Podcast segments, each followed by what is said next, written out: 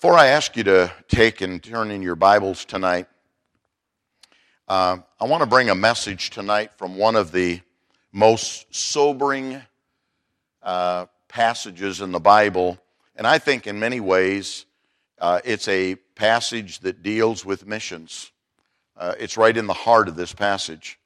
The reason I want to bring this is because I believe that one of the most neglected responsibilities that we have as Christians and I, I include me in that, we as Christians.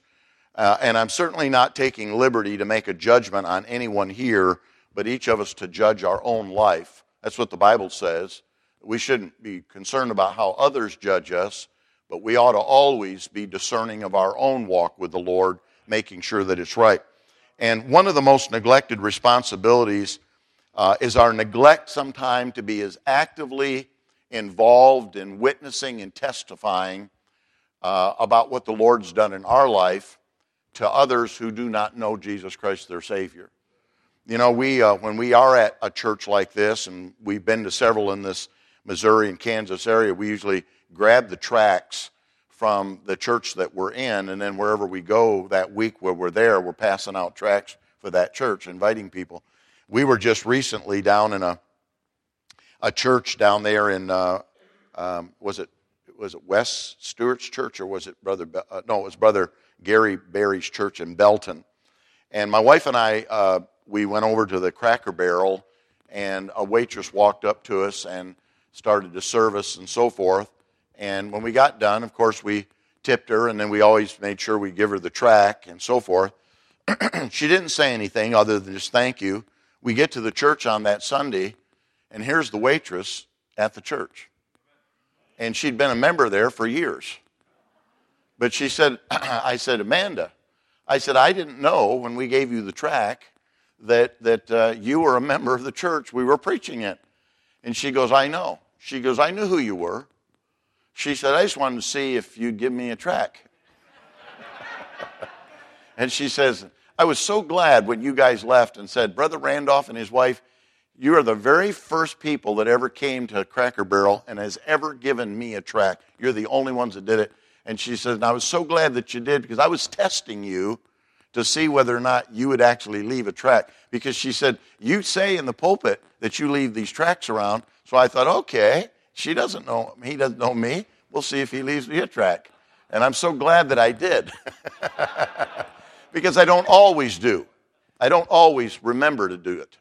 And uh, uh, so I just would say to you that, that uh, as I've said each night, it's easy to think of missions in the sense that we give money uh, to missions for somebody else to take the gospel out. When in reality, we do have a responsibility ourselves.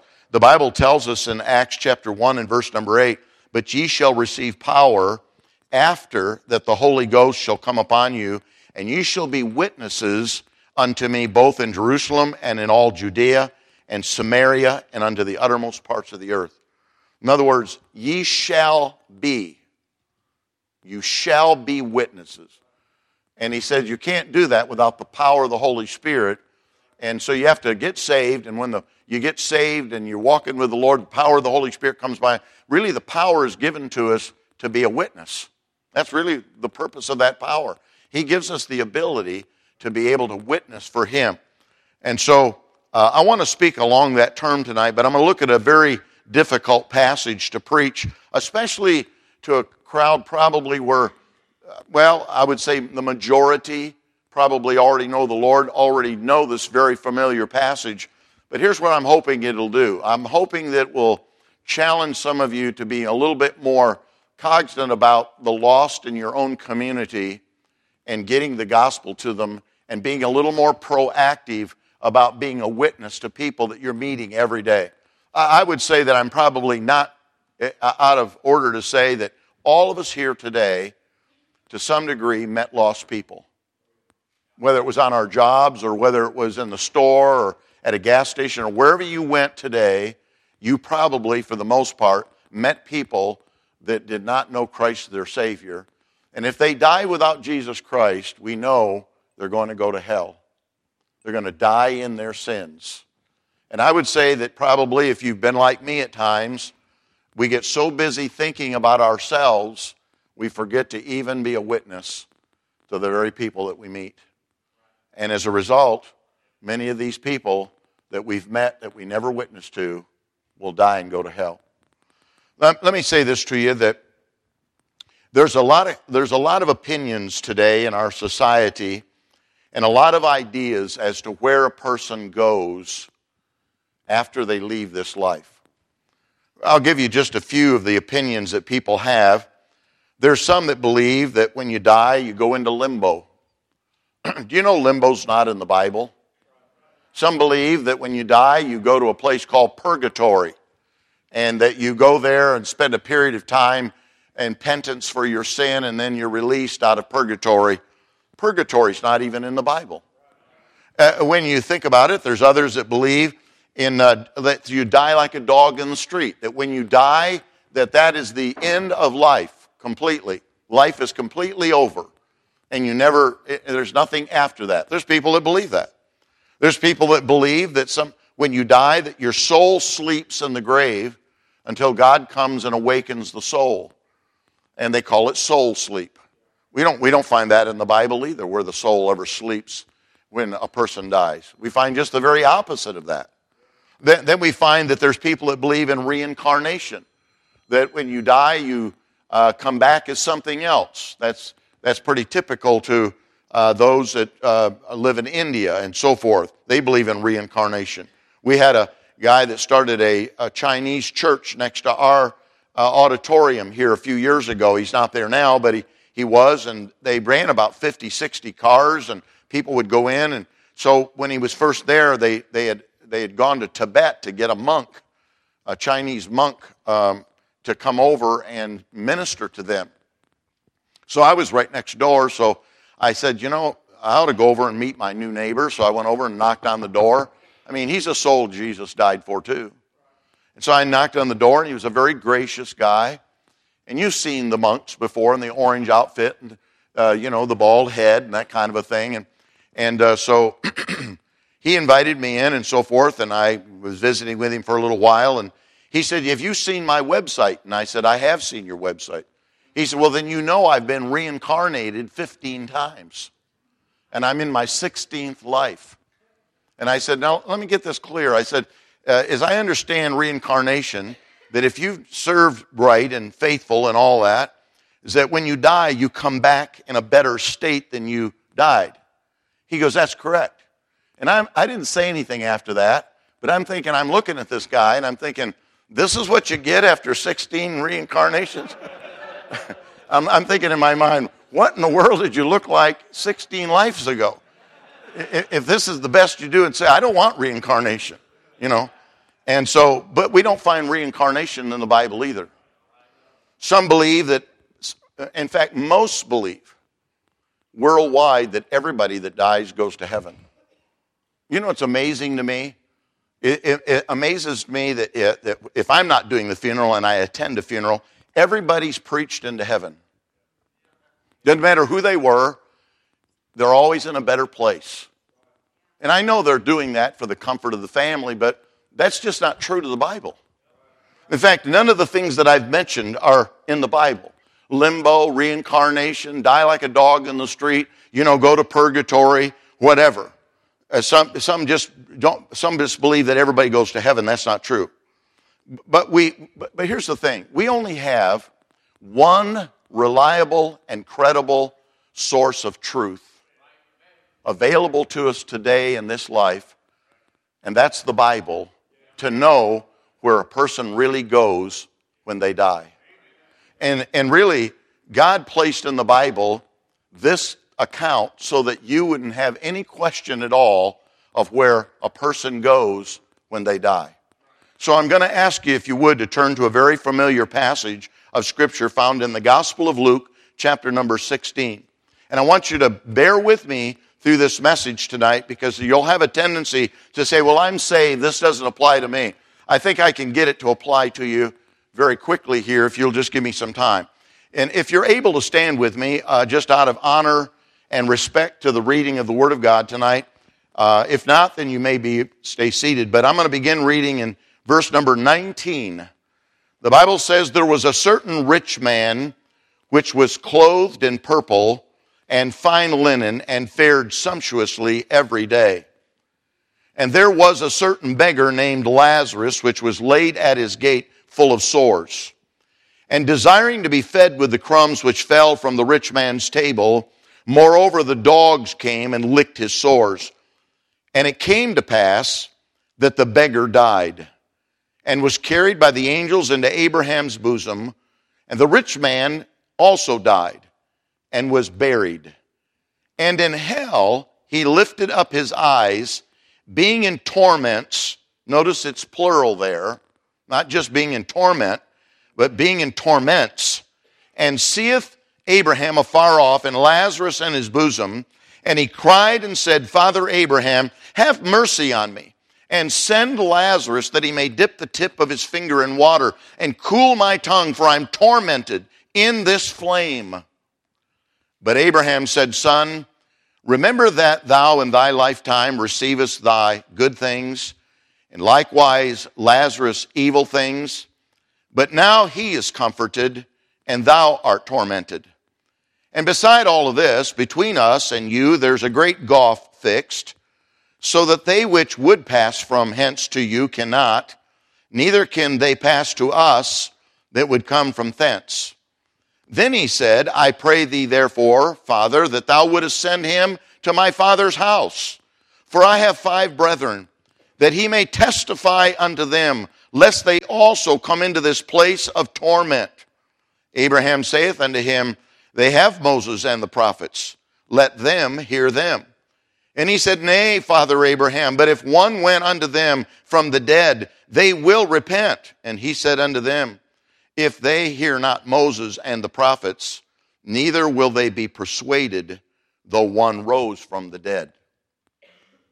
Every time I read this passage of Scripture and I think about this passage of Scripture, it always moves me to be a better witness for God. Because I'm always reminded of the people that if they don't get the gospel, they're going to go to this place.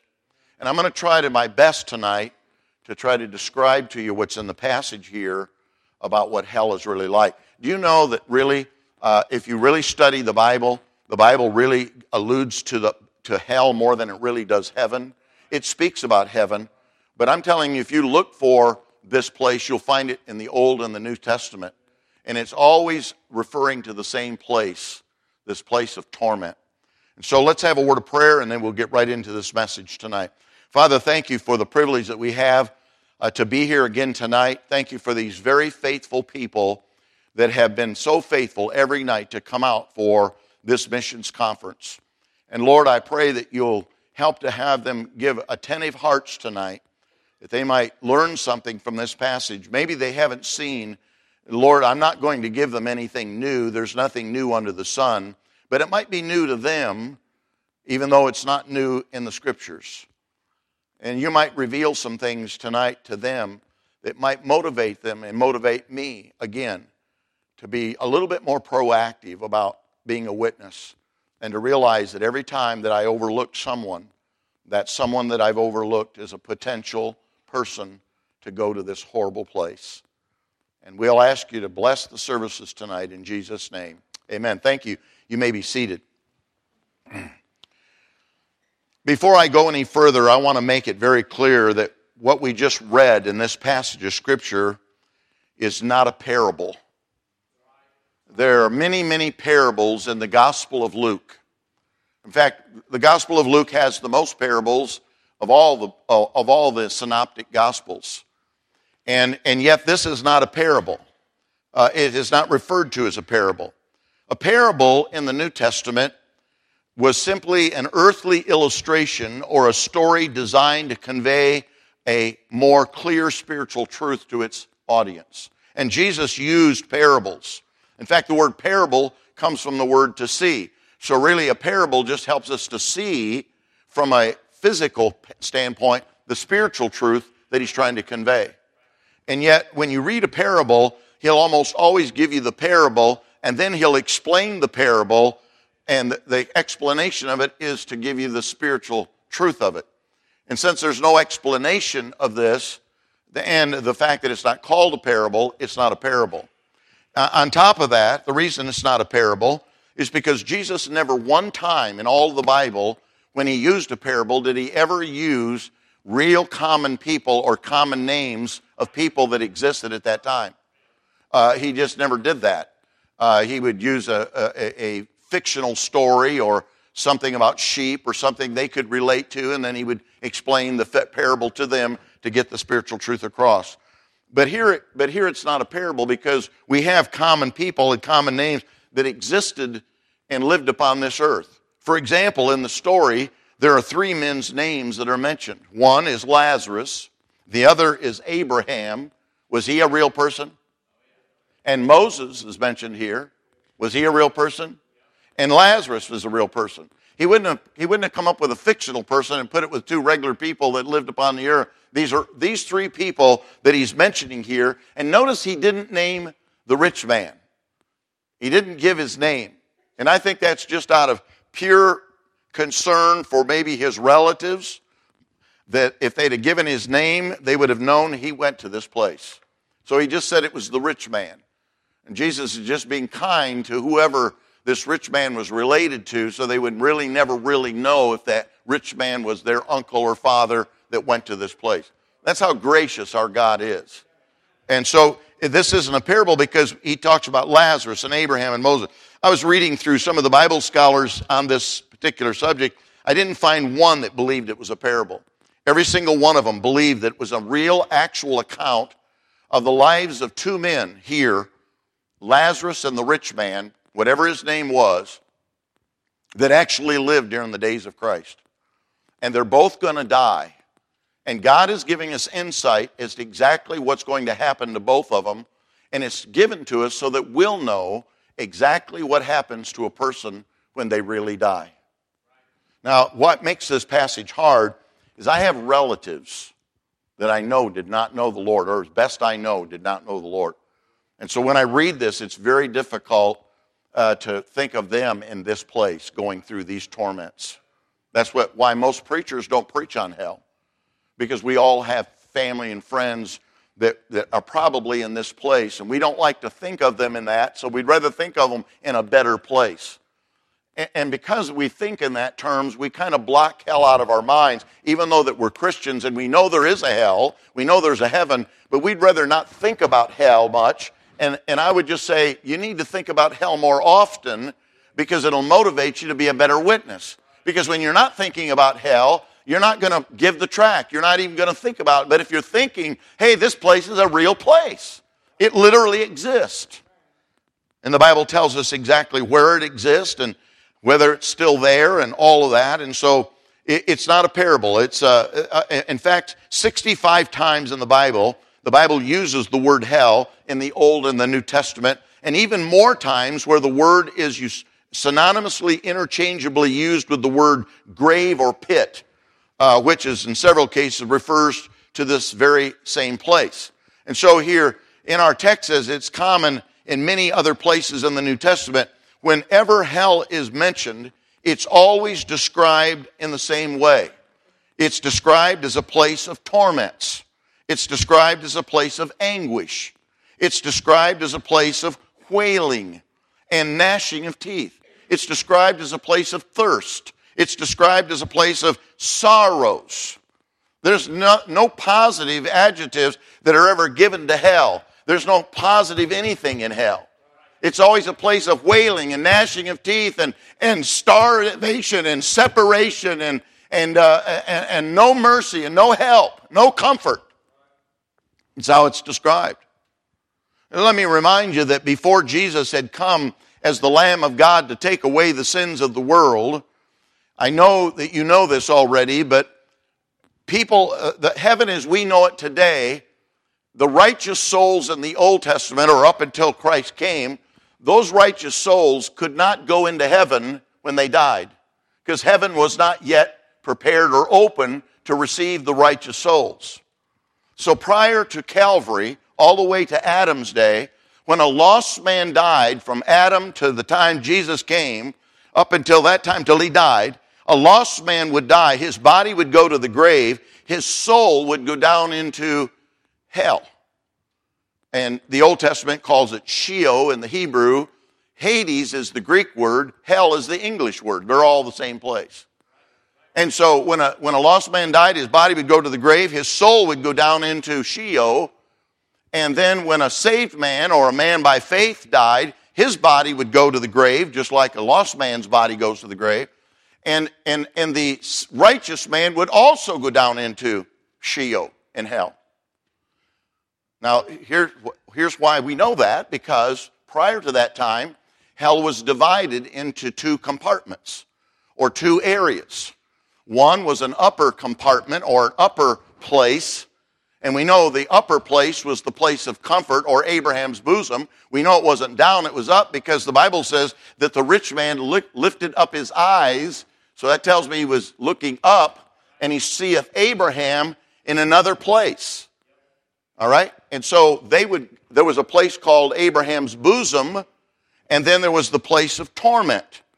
And between these two places was a great gulf that was fixed between them to where they could, a man that was down in the place of torment that was lost, his soul, his spirit that's there, could look across that great gulf and he could see those that were in the place of comfort. Because the Bible says he lifted up his eyes and he, he cries out to Abraham. He's, he's literally speaking across this gulf and he's asking Abraham, to send Lazarus that he can also see who was once upon the earth begging at his gate. He can see this man Lazarus in Abraham's bosom. And he's asking Abraham, would you send Lazarus, who's in your bosom, who's having fellowship, to dip his finger in water and come over here and cool my tongue, for I'm tormented in this flame? And Abraham said, Can't do that because there's been a gulf God has fixed between us so that nobody from our side can pass down to where you're at, and nobody in, from where you can pass over to where we're at. So if you could draw a circle, in, and the Bible tells us, and it's very clear, that hell, even to this very moment, is in the bowels of this earth. It's not out in space somewhere, it's in the center of the earth as you stand on the surface of the earth and walk around you do your jobs, below us is a place called hell. And there's, there's, there's souls that are departed from this life that have been cast into hell, and they're screaming in torment, asking for water, asking for mercy. So when you look at these two compartments here, they were the big circle that you could put, you could put hell at the top of it, put the gulf and put in the middle of the hell, or at the top of hell, the place of comfort, and the bottom of it, the place of torment. And you, and I, and I can prove this from the Bible that, that uh, after Jesus came and died on the cross of Calvary, that all changed. Because after he ascended back up into heaven and sprinkled the mercy seat, the Bible says before he ascended, he descended into the bowels of the earth. That's what the Bible says and he went down and led captivity captive. So the, the souls that had been waiting there, that were righteous souls from Adam up until the time Jesus died on the cross, they were waiting with Abraham and Isaac and Jacob and all the Moses and all the Old Testament saints. Everybody was saved. They were all waiting in this place of comfort where good things were at, where there was water, where there was mercy, where there was love, and even where angels visited. You know, say, I don't ever remember reading in the Bible where angels visited hell. Well, then you didn't look because I, I read it to you right here. It's found in verse 22. And it came to pass that the beggar died and was carried by the angels into Abraham's bosom. And so when this beggar died, I can just see God saying, uh, the angels that have been assigned to carry souls, righteous souls, went down and picked up his soul and they carried it right down into hell in that compartment that was place of comfort. They didn't visit the place of torment and the place of the flame, but they delivered. The angels would show up and maybe Abraham could say, here comes some angels carrying another righteous soul and they would deliver it. And then they would depart and probably go get another righteous soul. Angels delivered the souls of righteous people into Abraham's bosom. Hey, I didn't write this. God gave us this. So we'd know. And, and here's what I know I can't prove this, but I like to think that if God used angels to go down and get righteous souls and deliver them into Abraham's bosom after he died upon the cross of Calvary and he sprinkled his blood upon that mercy seat that was in the tabernacle of heaven, making it now possible for heaven's door to be open so that now that when we die, we're uh, absent from our bodies, we're present with the Lord. That's what the Bible says. And the Bible tells us in Isaiah that there was no more need for Abraham's bosom or that place of paradise. So the Bible says that hell was then enlarged. And I just believe at that point, he removed the great gulf, and the whole place now is a place of torment. Would you agree with that, Brother Pastor? I believe that now it, the hell is still in the bowels of the earth, receiving the souls of people that never was given the gospel and I don't care if it's your dad, your mom, your brothers, your sisters, your neighbor, the guy that you're working with. If he dies without Jesus Christ, he's going to go to this place of torment. And he's going to gnash his teeth. He's going to scream. He's going to beg for mercy, but there's no second chance. And we can stand there and say, I don't even believe in a place called hell. Well, then you don't believe the Bible because if I were to ask you if you believe in a place called heaven, you'd say, Yeah, I believe that. Well, where did you get the idea that there was a heaven? Well, the Bible teaches. Okay, well, the same Bible teaches us there's a hell.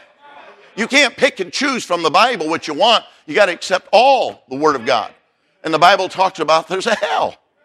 And it's not fun to talk about it, it's not fun to preach about it, but we better get it in our mind that that's exactly what happens every single day that a person uh, on this earth uh, opens, they go straight into hell every single day. The souls of people within St. Joe, Phoenix, Arizona, Israel, I don't care where they're at on the planet. If they die without hearing the gospel and receiving Jesus Christ, their Savior, their soul is going straight into the place that the rich man went. Uh, it's just the way it is. So the place of comfort was a place of good things. That's what the Bible says. He has the good things now. Well, there must be good things in Abraham's bosom. There must be water there, or the rich man wouldn't have asked him to bring some water over. There must be mercy over there. There's fellowship over there because they're all fellowshipping.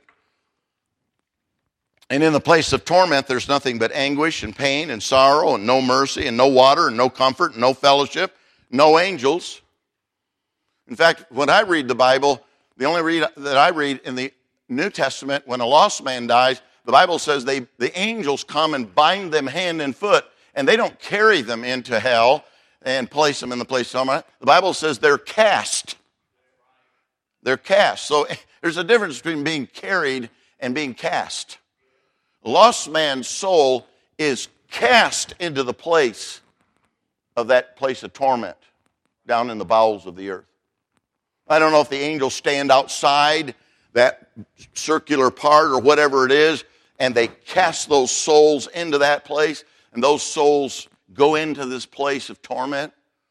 But he comes and he gets angels to take the soul. I like to believe that he still does that. I believe the Lord, when a righteous man dies today, I kind of think he's not going to change his method of getting them up to heaven. I think he's going to say, We've got some Christians that just died. You angels go and get their souls and bring them to me and they're going to carry our souls to heaven. You know, I've my my my uh, wife's father died 26 years ago, maybe at the age of 68. He's a godly man, good deacon at Brother Joiner's church, loved the Lord.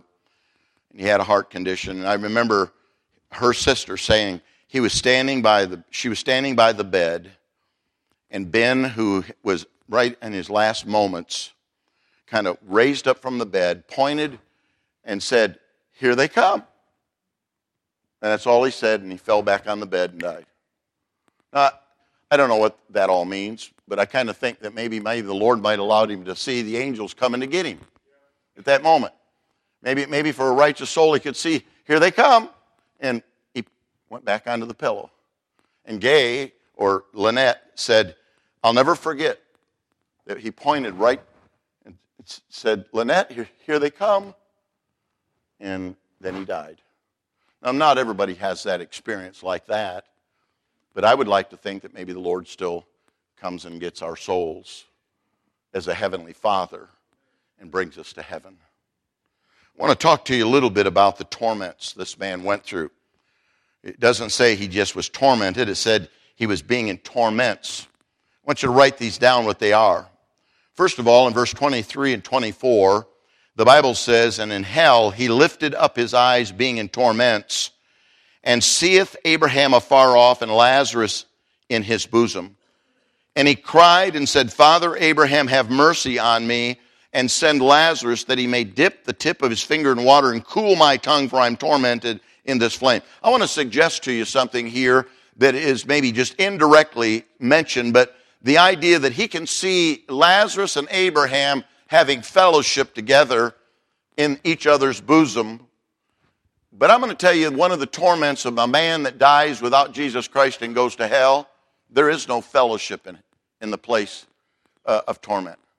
Now, you'd say, well, what, what, how do you know that? Because you'll never find one place in God's Word where people in hell are talking to each other. That's never happening.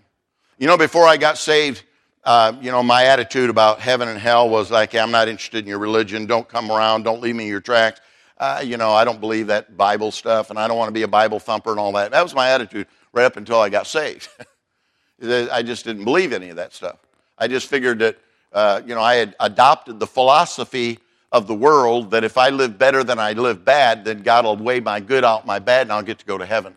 None of that's in the Bible either. You'd be surprised how many people have adopted that philosophy. So they think if they live good enough, they get to go to heaven. But we have the Bible that tells us that it's not by works of righteousness that you have done, but according to his mercy and his grace that he saves us. So it's not by works of that we have done. For by grace are you saved through faith. It's not of yourselves, it's the gift of God, not of works, lest any man should boast. So we know that you can't live good enough to ever go to heaven. But I used to believe that, and, and so uh, the, the, the idea that was that, uh, you know, well, if I die and go to hell, they say if you don't get saved, you're going to die and go to hell. You know, my attitude was, well, good. Me and my buddies will have a beer bus down there, and we'll just have a party, and we'll all have a good time together.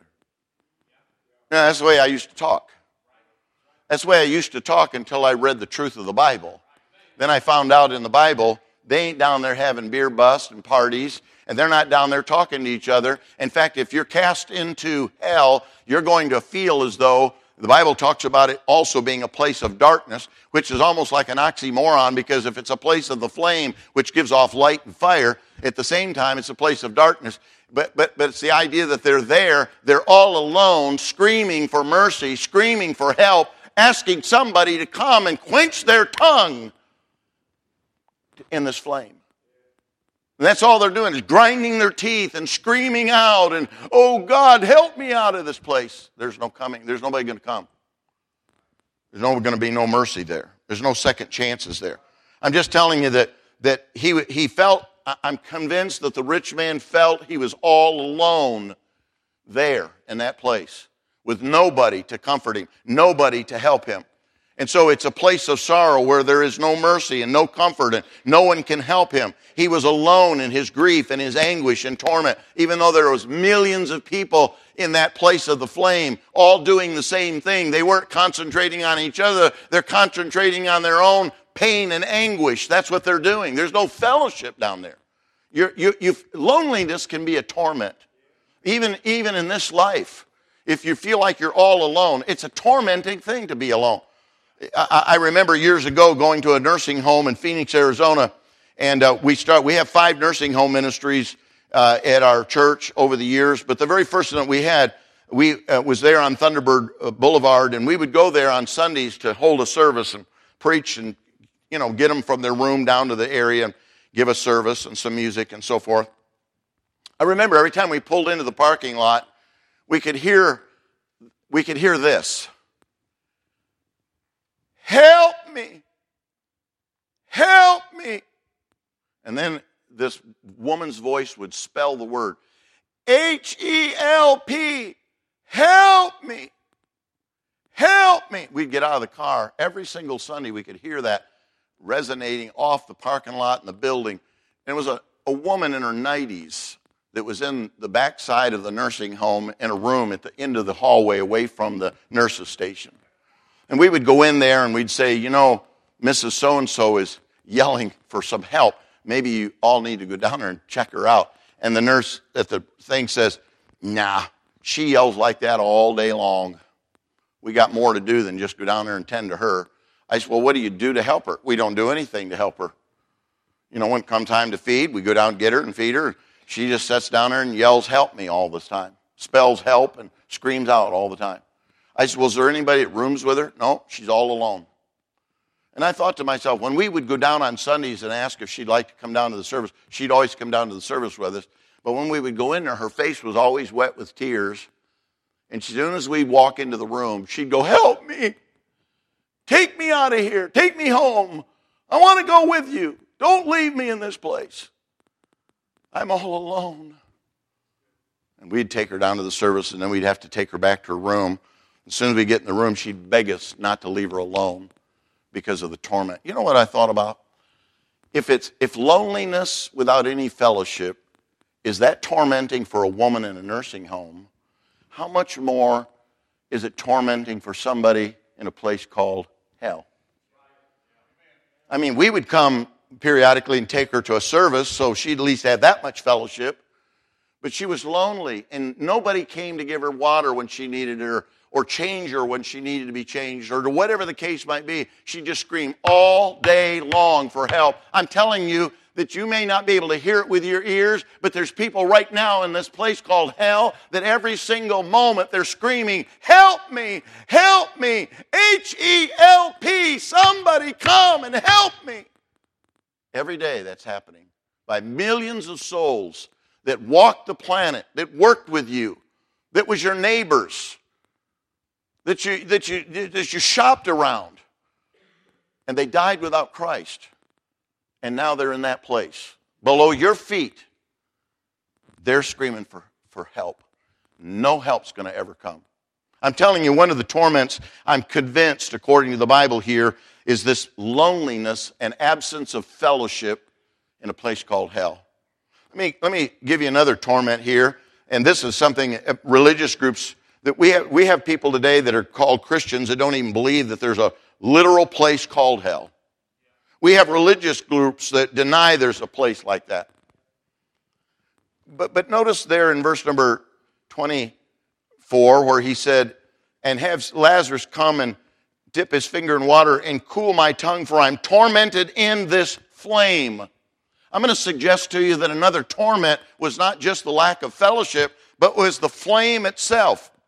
And you're sitting there saying, Are you trying to tell me that when, when a soul gets thrown down or cast into the lake of fire of that hell, you're trying to tell me that that's a fire, that that's a flame like we think of a flame? I believe it is. You say, Well, what kind of flame could that be? I'm convinced that the Bible tells us what kind of flame it was. In fact, if you remember when Moses, who's mentioned in this passage, you remember when Moses, who was the deliverer of Israel, was on the backside of the desert, and you remember uh, he looked up into a mountain and he saw a bush that was burning, but it wasn't being consumed. You remember that? That drew his attention. And the Bible says he went up there and he heard a voice of God saying, Take off your shoes, for the ground you're standing on is holy ground. And he took off his shoes and he fell before the Lord. But he was, but he was enamored by the fact that this bush was putting off heat. It was a flame that was burning the bush, but it wasn't consuming the bush. It was a supernatural type of flame that God created for that bush. And I believe the same God that created hell for the devil and his angels has created a flame exactly the same way that when a soul is cast into there, they are they're going to feel the heat, they're going to feel the torment, they're going to feel the pain, they're going to feel all those things that come with being in a fire, but their bodies or their their souls are not going to be consumed. It isn't going to burn them up. Like our types of flame, if you threw a body in there, it would catch fire and after a while turn it to ash and that'd be the end of it. That's not the kind of flame that this is. This flame is an eternal flame a flame that isn't consuming the rich man. And by the way, isn't it interesting that we have like, what, 2,000 and some odd years when this guy lived and walked on this earth? Where's he at right now? I'll tell you exactly where he's at. Help me! Help me! He's still screaming after 2,000 and some years from the time that he died and went to this place. It hasn't changed. He's still tormented by the flame. He's still tormented because he has no fellowship. Then I want to suggest to you that he was tormented by his flashbacks, his mental flashbacks. Look at verse 25. And Abraham said, Son, remember that thou in thy lifetime receiveth thy good things, and likewise uh, Lazarus evil things, but now he's comforted, and thou art tormented. You know what Abraham was doing? He was recalling him. You, you need to have a mental flashback to when you walked upon the earth, and you ought to remember what it was like when you fared sumptuously every day and that beggar had to beg at your gate every single day, and you wouldn't even give him the crumbs off your table. He was faced with a bunch of evil things upon this earth. Well, I'm telling you now, he said, now he's got the comforting things, and you're facing those things that are not comfortable. Whatsoever a man soweth, that shall he also reap. Something that really bugged me when I read this story is that I probably wouldn't have asked for Lazarus. If I was died and gone to hell and I mistreated that guy on the earth his whole life, and I wouldn't give him water, wouldn't give him crumbs off my table, wouldn't do anything, and then I die and I go to hell, and I look around and I can see Moses and Isaac and Abraham and all these other ones, and then all of a sudden I see the one that I tormented upon the earth, and then I'm going to say to him, send him to comfort me. That's probably not the guy I would have asked for. I don't think I'd ask for Lazarus. Why would you ask for the guy that you tormented on the earth to come and comfort you now while you're in hell? I mean, you've got to, if he could see Abraham and he could see Lazarus, he could see Moses, he could see everybody else, Elijah, he could see all the greats of the Bible, and they're all in there fellowshipping. He could have stood there and said, Man, Elijah, have Elijah come and dip his finger in water. I probably wouldn't have asked for Lazarus, but he did. So he was tormented in the flame. He was tormented by his own flashbacks because he's being asked by Abraham to remember in your lifetime. And I'm just, I, am just convinced that having your memory of past lifetime when you lived upon this earth and the opportunities that you had to have gotten saved is going to torment you while you're in hell. I don't believe that you're having your mind is not going to be a torment. I believe when you're down in hell, your mind remembering your past and remembering your life. I wrote down something, just, just his memory of the many opportunities he was given to be saved from his own sins. You know what's interesting? The rich man was not a Gentile. He was a Jew. You say it doesn't say he was a Jew. It, it, it, it says that he called Abraham his father. Gentile wouldn't have called Abraham his father. Only a Jew would call Abraham his father. This was a Jewish rich man. You know what else I know about Jewish families? I know that according to Paul, when he wrote to Timothy, he said, uh, Thou hast known the Holy Scriptures from a child. Do you know if you grow up today, even today, even if you're not a Orthodox Jew, even if you're in a Reformed Jewish family, that they still read things about the Old Testament? They still go through their Jewish things. I mean, they may not be saved, but they still practice those things. I mean, Jewish people know a lot about Old Testament stuff. They don't know much about the New Testament. And they don't like reading Isaiah 53 that speaks about Jesus dying in their place because then that means they'd have to accept him as the Messiah. But they do know quite a bit. And if you're a child in a Jewish home, you were taught on a daily basis the scriptures, the Moses and the prophets as a child.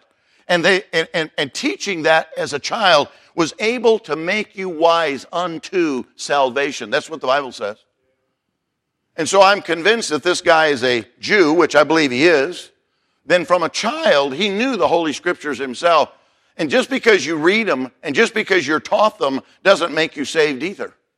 What tells me is that you can come to a church like an independent fundamental Baptist church and you can hear preaching and be sitting here and know the scriptures, and that doesn't mean that you're saved it's able to make you wise unto salvation. It doesn't make you saved. It only makes you saved that if you'll embrace what the Bible says and believe it and accept it and put your faith in Jesus Christ, He'll in no wise cast you out and He'll save your soul. And by saving your soul, you never have to worry about going to hell. Never. So he's tormented by the lack of fellowship. He's tormented in the flame He's tormented by his own flashbacks and opportunities. And just the memory of people and maybe family and friends who tried to reach out to him and encourage him to be saved, but he rejected their witness to him. Think about that. Think about the people. Let, us not, let's move off the rich man and let's just talk about somebody that lived in St. Joe and you left tracks on their door and they just took the track and ripped it up. Maybe they read it, but then they didn't believe it. Or they were, hey, would you come to our revival, sir? Come to our missions guy. No, I'm not interested. And they die and go to hell. Remember in your lifetime? They're going to have the memory. Man, I wish now I hadn't ripped that track up. I wish now I'd have gone to that church they invited me to. I wish now I'd have gone to that revival. I wish now I'd have listened to my parents. I wish now I'd have done it. I mean, all the things that they could have done, they're, they're gonna, it's gonna torment them. It's got to be a torment. Listen, even our physical life itself, it's a tormenting thing to know when we've passed up opportunities that could have been. Maybe opportunities that could have made us a success or an opportunity that may have changed our life and our destiny and we didn't do it. I'm convinced that Lazarus was obviously knew the Lord, must have at times testified to the rich man. Now think about this a minute. Here, the Bible says every day he laid at his gate. So here's this, here's this beggar who knows the Lord. And he's right there at the gate, and the rich man goes by there every day. I'm convinced that one of the reasons why I know that Lazarus probably testified to him is because in a moment you're to, he's not only asked for Lazarus to come and dip his finger in water, but of all the people that he's going to ask to come and testify to his family, he's going to ask Lazarus to do it. Why would you ask a man unless you knew he was already a testimony? He, he had already had heard the gospel from this man that sat at his gate and begged for mercy and said, Would you help me? I want to help you. Hey, you know what? I, if I die, I'm going to heaven. You can go to heaven. And I could just see the rich man standing there going, I don't believe that junk. Get off my front porch. And so, just the fact that this rich man is going to be asking for Lazarus to come and dip his finger in water, I think he knows that Lazarus was a compassionate type. Of all the people that he knew upon the earth, he knew Lazarus was the compassionate type, a forgiving kind of a soul. In other words, if I ask for Lazarus to come and do it, he won't hold the grudge against me. He'll come. Well, he can't come because that gulf is fixed. There's not going to be any water. And so then he comes down here, not just to his flashbacks, but, but, but here's what I thought about. I, I thought about people who come to our churches and sit here and your pastor gets up and he preaches the gospel, and the invitation's given, and they know they're lost, or they know that they're not sure that they're going to heaven, and they, re- they deny the ability to come, and they walk out the door, and they walk out lost. And they come back a few times, and then after a while, it, they, the Holy Spirit almost stops striving with them. You know, I do believe that you can get to a point where the Spirit will stop striving with you. He did in the Old Testament. For 120 years, the Bible says the Spirit of God strived with them in the days of Noah, and at the end of that 120 years, the Holy Spirit was done striving with them. And that was the end of it. I'd hate to think that, you know, you, God, God is so gracious. He's not just going to give you one opportunity and that's it. Although He has the right to only give you one opportunity. In fact, you don't even deserve, and I don't even deserve to have one opportunity. We all deserve to go to hell because of our sins. But because of God's grace, He, he, he gives us the gospel. He, he has people come to our door and ask us to be saved. And the preacher will stand there and say, if you're not sure, come on down the aisle. That's God speaking through the pastor, begging you to come and be saved. Why? Because the purpose of missions is to keep you from going to this place. I mean, boy, I'll tell you, when I got Winston's to in the Philippine Islands, and they begin to start describing hell, it scared me to death when I started to see that hell was a real place and people really go there and man, it's in the center of the earth and people that are, I, I don't want to go there. I mean, I didn't get saved just because I didn't want to go to hell, but I'll tell you, it played a role in it. it played a role in it. I understand that you have to repent uh, or otherwise you'll likewise perish. I, I understand repentance needs to be a part it needs to be the first thing. Turning to God, changing my mind. I'll tell you, after I got witness to enough, my mind was being changed by the power of the Holy Spirit. I, I was ready to turn to God and call out to God. And I remember when I fell down at that couch that night on September the 15th, 1970, and I was begging God, I was crying, and I said, Oh God, I don't want to go to hell, please. I'm asking you to forgive me my sins. I don't want to sin anymore. I want to be a Christian. I want to go to heaven. I mean, I can, I was just begging Him to save me. I was ready to be saved. And it was genuine in my heart. I didn't want to live a life of sin anymore. I wanted to live for the Lord. I wanted to try to reach others. Because if this is real and it is real, then I have a responsibility to tell somebody else about it so that they don't go to this place. Let me close by giving you the last torment, I think probably for this man might have been worse than all the rest. It's found in verse 27. Then he said, I pray thee, therefore, Father, that thou wouldest send him, that's Lazarus, to my father's house, for I have five brethren, that he may testify unto them, lest they also come into this place of torment. He's saying, okay, I know there's no hope for me. I know there's no mercy. I know there's no water. But if you would just send Lazarus, I've got five brothers that still live upon the surface of the earth. They haven't died yet. Send Lazarus to testify, lest they also come into this place of torment. And I know I have four brothers that I don't think is saved. And I've witnessed to my brothers many, many times. But I've begged God, please, wherever they live down there in Florida, Please let somebody go and testify to them before they die. My oldest brother is going to be 75 years old. He's as lost as a goose going north in a snowstorm. I've got another brother that's an alcoholic and a smoker and been married two or three times, and he'd never darkened the door of a church. And he, all four of my brothers will tell you they know the Lord. But I'm telling you, by the way they live and the way they act and the way they talk and so forth. And I'm not judging them by their works. I'm just simply telling you, I don't know of a time where they've ever repented of their sins and turned to God. And, and, and if they are saved, they got a different kind of salvation that what caused me to turn to God and serve God and keep on serving God for 49 years. It's not a matter of me just getting Jesus for, you know, a high with Jesus over one, one time of praying. But I've begged God, please, they're not going to listen to me. Somebody go tell them so they don't go to this place. I can't, I, I, I can't imagine. I, I was so glad when my mom and dad walked down the aisle of an independent Baptist church in Michigan a year or so after I got saved. My dad and my mom, I, as soon as I came back from Vietnam and Thailand, I had been saved there in the Philippines, and I went home, and the first thing I wanted to do is tell my mom and dad about Christ, my brothers about Christ, their wives. They didn't want to hear it. My dad said, What happened to you? Did you get religion? You, you, you, you, got some high religion thing? I said, No, Dad, I got saved. What's that mean? I said, That means God's changed my life. I said, I'm, I'm telling you, I'm not going to hell now. Well, we'll see. We'll, we'll just see if it's real. My dad said, We'll watch you a while. We'll just see if you're going to go to church next Sunday and the Sunday after that, and if you read a Bible and all this. I've met people like you get religion. I don't, I'm, I, I, I want to see it. Well, that motivated me to even want to live it more. So for a whole year or so, man, I never missed church. I didn't miss anything. And I wasn't just doing it to prove something to my dad. I wanted to read the Bible and I wanted to grow and I wanted to be in church.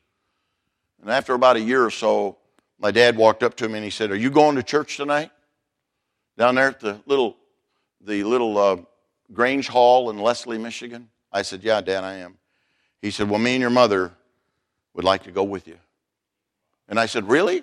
He goes, Yeah. He said, Is that all right? And I said, Yeah, it's what I've been praying for.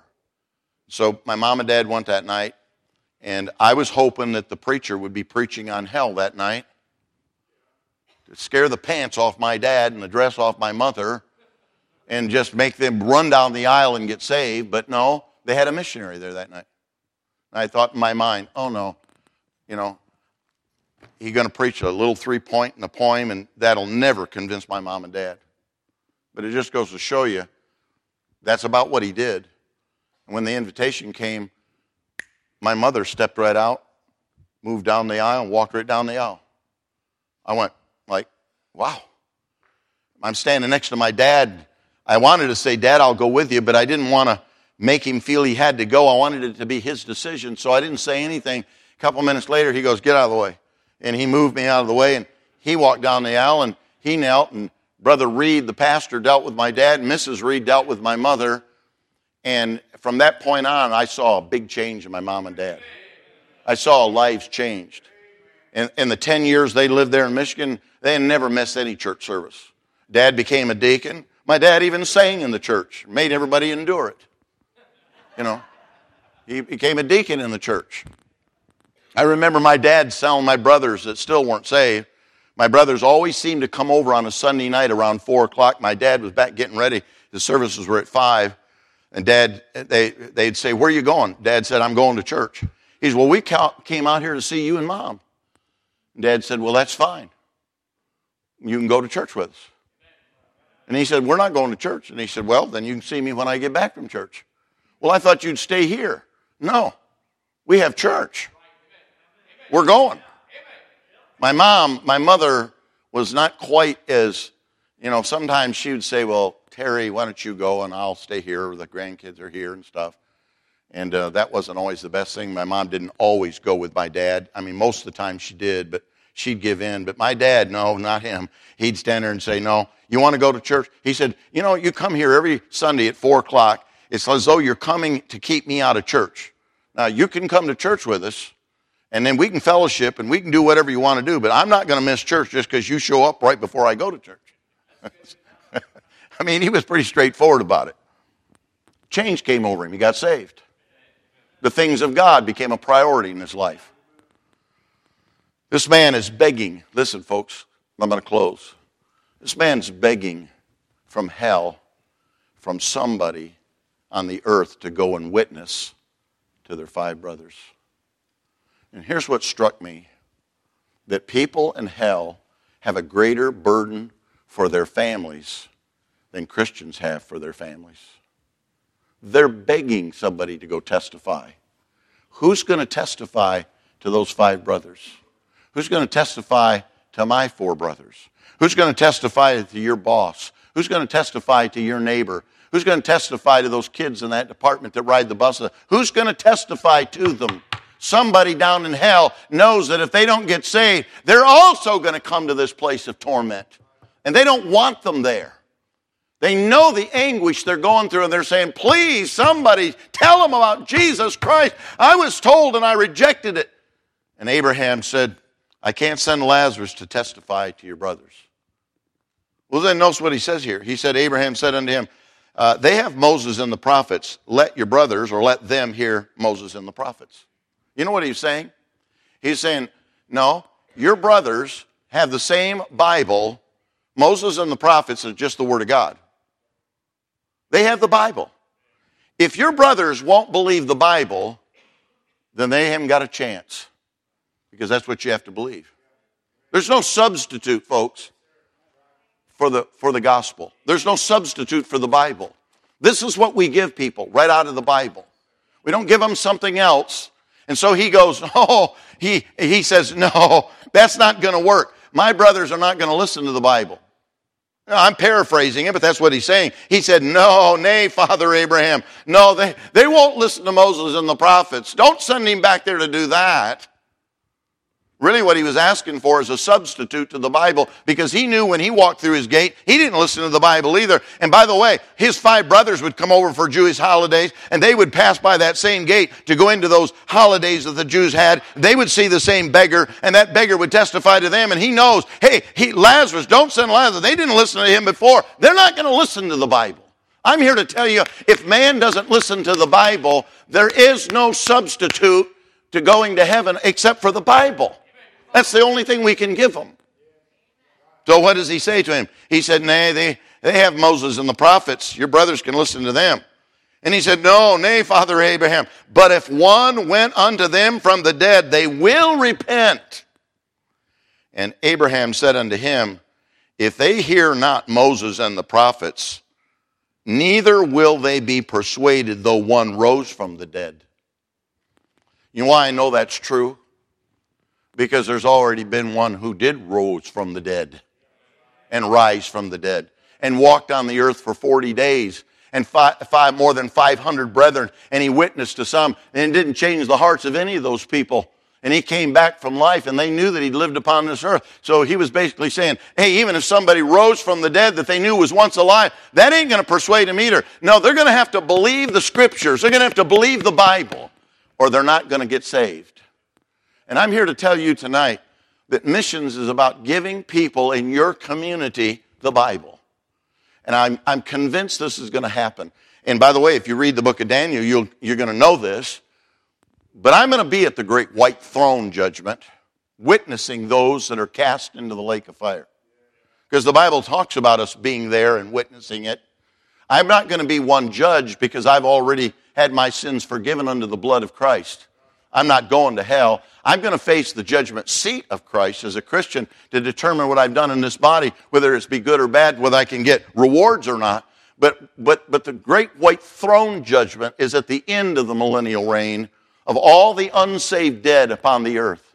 Whether they're in hell or whether they're in the sea or whether they're in the graves, all the graves that are left that haven't been opened at the rapture, all the unsaved graves are going to be opened and all the dead, small and great, are going to stand before God. And the books are going to be open. And those books are going to be open are books of showing them you had opportunity. It was written right here in the book. And by the way, I'm convinced that the Bible teaches that the only reason they're being judged there, it's not to determine whether they go to heaven. If you're at the great white throne judgment, you are going into the lake of fire.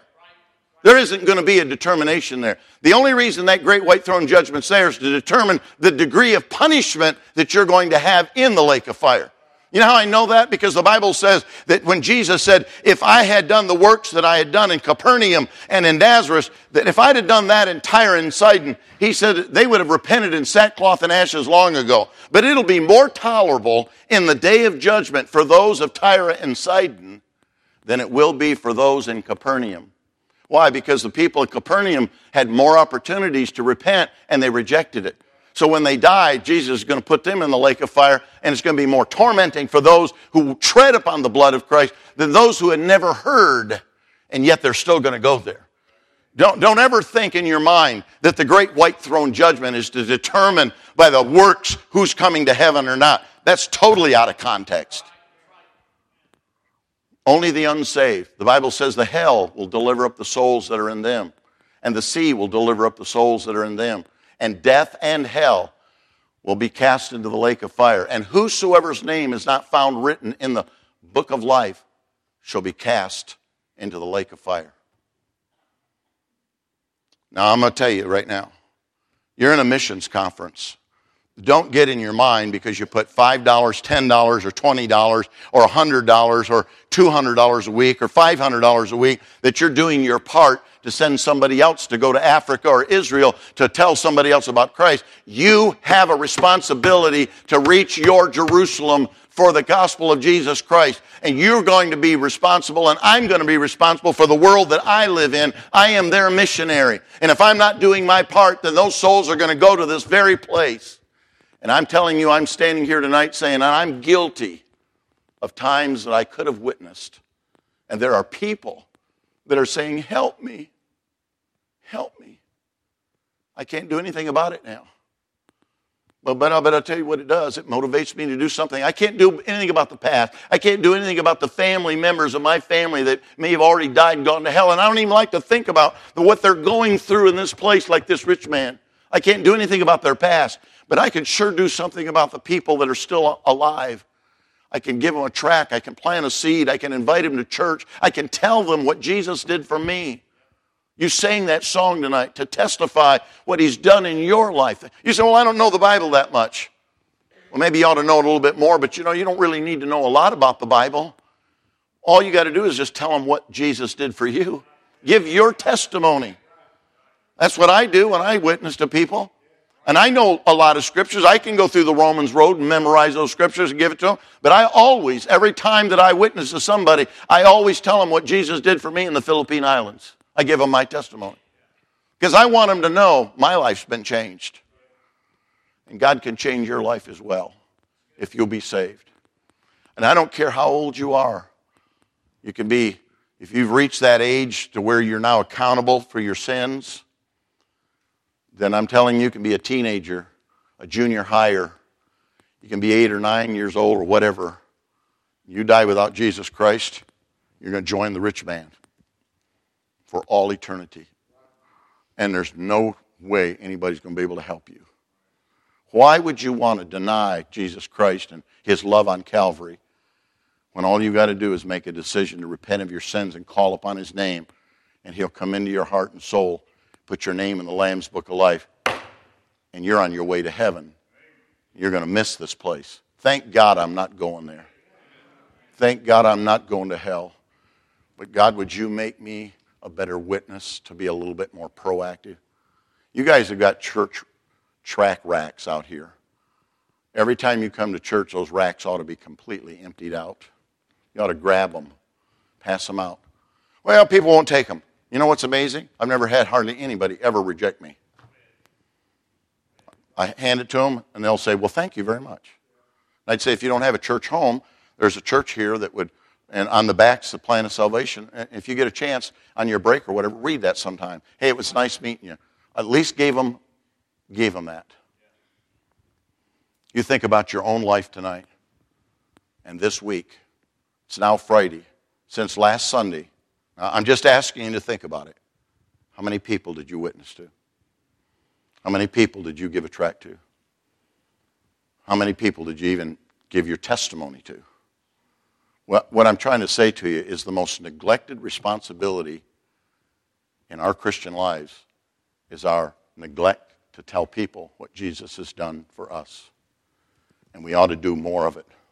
I'm going to ask you to stand with me tonight with your heads bowed and your eyes closed. I know this, I've gone over and so forth, but I'm just telling you this is a very, very, very important message.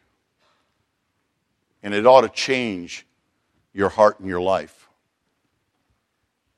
People that you've been around for weeks and months and friends, you have them over to your house you have a good time, they're your friends, but have you ever told them one time so that if they die without Jesus Christ, they can never point their finger at you and say, You were a Christian, you never told me?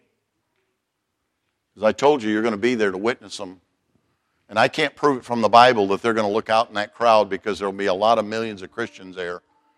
But I'd hate to think that if they looked out there and saw me and I saw them, I will tell you this I can prove from the Bible that the tears that are going to be in heaven are not going to be removed until after the great white throne judgment. Tears. I'm wondering if some of those tears are going to come from us. And then the Bible says in Revelation 21, then he wipes away the tears. Could it be that maybe we're going to have some tears that I, she was my neighbor? That was my boss. And I'm crying because I know they can't do anything about it now. But, folks, listen to me. You can do something about it now. You could change tomorrow. And it might just, it just might make it possible that the people you witness to get saved. Wouldn't that be wonderful? Father, I pray that you'll take the truths of this message in your Bible and Lord, help us to get a greater burden for our own community. Yes, we do need to give financially. Yes, we do need to increase to get some more missionaries to go to countries but we need to do our part right here in this community. And I pray you'll give them the power and the grace to open their mouth and tell somebody. In Jesus' name we pray. Amen.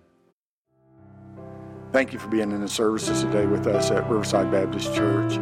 If you do not know Jesus Christ as your personal Savior, we certainly would like to help you with that.